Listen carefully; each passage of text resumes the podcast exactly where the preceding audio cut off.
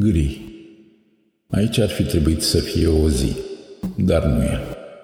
Nu e o zi, e o gaură. O gaură neagră în viața mea. O gaură în care încap toate. Eșecurile, greșelile, durerile, orașul, lumea, eternitatea. Poate și tu uneori.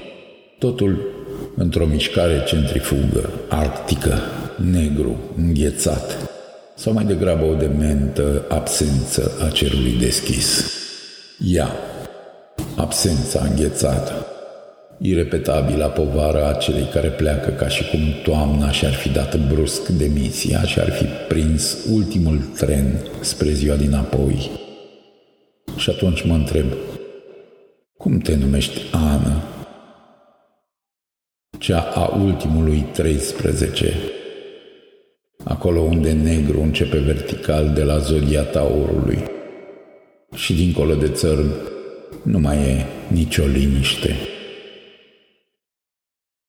În curând am să ajung la noua gaură, iar a noua gaură este o fântână, abia de dor, abia de set.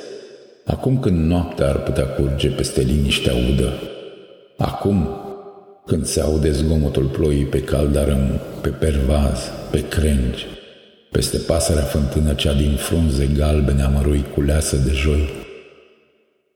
Tu din tine toată, împărțită la noi, faci cât eu din mine fără doi.